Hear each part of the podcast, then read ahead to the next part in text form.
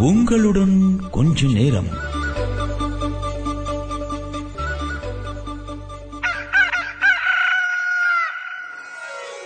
பெரியார் பண்பலை நேயர்களுக்கு வணக்கம். பள்ளிகள் திறக்கப்பட்டிருக்கின்ற காலம்.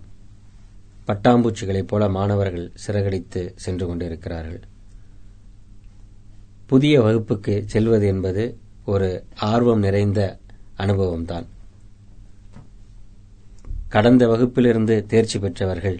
இந்த முறை ஒரு படி மேலே சென்று புதிய வகுப்பு புதிய நண்பர்கள் புதிய ஆசிரியர்கள் புதிய பாடங்கள் என படிப்பது என்பது தொடக்கத்தில் மிக இனிமையாகவே இருக்கும். அதன் பிறகு ஆசிரியர்களும் அந்த பாடங்களும் எப்படி அமைகின்றன என்பதை பொறுத்து அந்த இனிமையும் அந்த சூழலும் தொடர்வதா அல்லது வேறு விதமாக மாறுவதா என்பதையும் நாம் உறுதி செய்ய முடியும். இன்றைய கல்வி முறை என்பது மாணவர்களை கசக்கி பிழிகிறதோ இல்லையோ பெற்றோர்களை மிகவும் கசக்கி பிழிகிறது. கட்டணத்திலிருந்து மற்ற மற்ற கட்டமைப்புகள் வரை ஒவ்வொன்றிலும் பெற்றோர்களை கசக்கி பிழிகின்ற அவர்களை ஒரு மன அழுத்தத்திற்கு உள்ளாக்குகின்ற ஒரு கல்வி முறைதான் இன்றைக்கு இருக்கிறது. சுருக்கமாகச் சொன்னால் இன்று இருப்பது கார்ப்பரேட் கல்வி முறை அரசு பள்ளிகள் என்பவை ஏதோ ஊருக்கும் சேரிக்கும் இருக்கின்ற வித்தியாசத்தைப் போல ஒதுக்கப்பட்ட நிலையிலே இருக்கின்றன. காரணம் அரசு பள்ளிகள் என்பது தமிழ் வழி கல்வியில் நடத்தப்படுகின்ற பள்ளிகள். தமிழ் வழி கல்வி படிப்பவர்கள் என்பவர்கள் அந்த குடும்பத்தில் எவ்வித பொருளாதார வளர்ச்சியும் இல்லாமல் வேறு வழியே இல்லாத சூழலில் சேரக்கூடிய ஒரு பள்ளியாகத்தான் அரசு பள்ளியும் அங்கு உள்ள தமிழ் வழி கல்வியும் அமைகின்றது.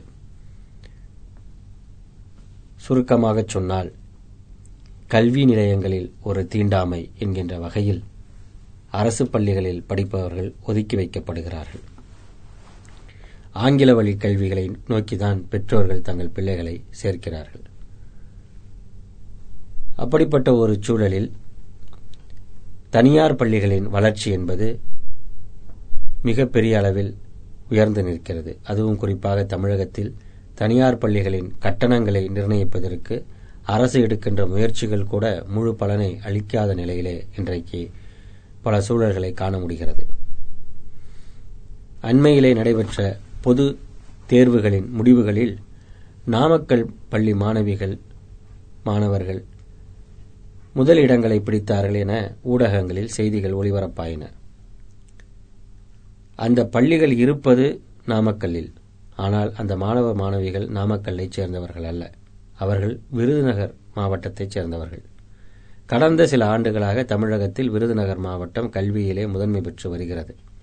அங்கு நன்றாக படிக்கக்கூடிய மாணவிகளை மாணவர்களை இதுபோன்ற கார்ப்பரேட் பள்ளிகள் தங்கள் பக்கம் இழுத்துக் கொள்வதும் அவர்களுக்கு கட்டணச் சலுகை போன்றவற்றை தருவதாக அறிவித்து அதன் மூலமாக எங்கள் பள்ளி முதலிடத்தை பிடிக்கின்ற மாணவர்களை கொண்ட பள்ளி என விளம்பரப்படுத்தி மேலும் மேலும் மாணவர்களை அங்கே சேர்ப்பதற்கு ஒரு வாய்ப்பாக ஆக்கிக் கொள்வதும் தான் இன்றைய சூழலிலே நடைபெற்றுக் கொண்டிருக்கிறது. பெற்றோர்களுக்கும் தங்களுடைய பிள்ளைகள் நாளை ஒரு மருத்துவராக ஒரு இன்ஜினியராக வர வேண்டும். குறிப்பாக அக்கம்பக்கத்து வீடுகளில் உள்ள பிள்ளைகள் எல்லாம் இன்ஜினியர் ஆகிவிட்டார்கள் மருத்துவர்கள் ஆகிவிட்டார்கள் என்பதால் தங்கள் பிள்ளைகளும் அப்படி வர வேண்டும் என்கின்ற ஒரு எண்ணத்தில் இதுபோன்ற பள்ளிகளை மட்டுமே நாடுகிறார்கள். அதனால் அரசு பள்ளிகள் அனாதைகள் போல் நின்று கொண்டிருக்கின்றன. கல்வி முறை என்பது கார்ப்பரேட் வணிகமாக மாறிக்கொண்டிருந்தால் உண்மையான கல்வியை மாணவர்கள் பெற முடியாது. பொதுத் தேர்வுகளில் முதலிடம் பிடித்த மாணவர்கள் எங்கள் பள்ளியில்தான் படிக்கிறார்கள் என்பதை காட்டி மேலும் மேலும் மாணவர்களை சேர்க்கின்ற இந்த கார்ப்பரேட் முறையானது நல்ல ஒரு கல்வியை மாணவர்களுக்கு வழங்குவதில்லை. இந்த சூழலை மாற்றுவதற்கான ஒரு மிகப்பெரிய அவசியம் இங்கே இருக்கிறது. பொதுத் தேர்வுக்காக மட்டுமே மாணவர்களை தயார் செய்வது என்ற பெயரில் ஒன்பதாம் வகுப்பிலேயே பத்தாம் வகுப்பு பாடத்தையும் பதினொன்றாம் வகுப்பிலேயே பனிரெண்டாம் வகுப்பு பாடத்தையும் அவர்களிடம் திணிக்கிறார்கள். திரும்ப திரும்ப அந்த பாடங்களையும் அது தொடர்பான கேள்விகளையும் பயிற்சிகளாக கொடுத்து அவர்களை தயார் செய்கிறார்கள். ஆக ஒன்பதாம் வகுப்பையும் பதினோராம் வகுப்பையும் படிக்காமலே மாணவர்கள் வெற்றி பெறுவது என்பது பிற்காலத்திலே அவர்கள் எதிர்கொள்ளக்கூடிய பல தேர்வுகளில் அவர்களுக்கு சிக்கலை ஏற்படுத்துகிறது என்பதை ஒரு ஆய்வு முடிவு தெரிவிக்கிறது. இப்படியான சூழல்கள் உள்ள பள்ளிகளை ஒழுங்குபடுத்துவதற்கு ஒரு தொடக்கமாகத்தான் சமச்சீர் கல்வி என்கின்ற முறை தமிழகத்திலே அமல்படுத்தப்பட்டது. அரசியல் காரணங்களால் அது அப்படி இப்படி மாறினாலும் அந்த சமச்சீர் கல்வியை அகற்ற முடியவில்லை. உச்சநீதிமன்றத்தின் தீர்ப்பினால் அது தொடர்ந்து கொண்டிருக்கிறது.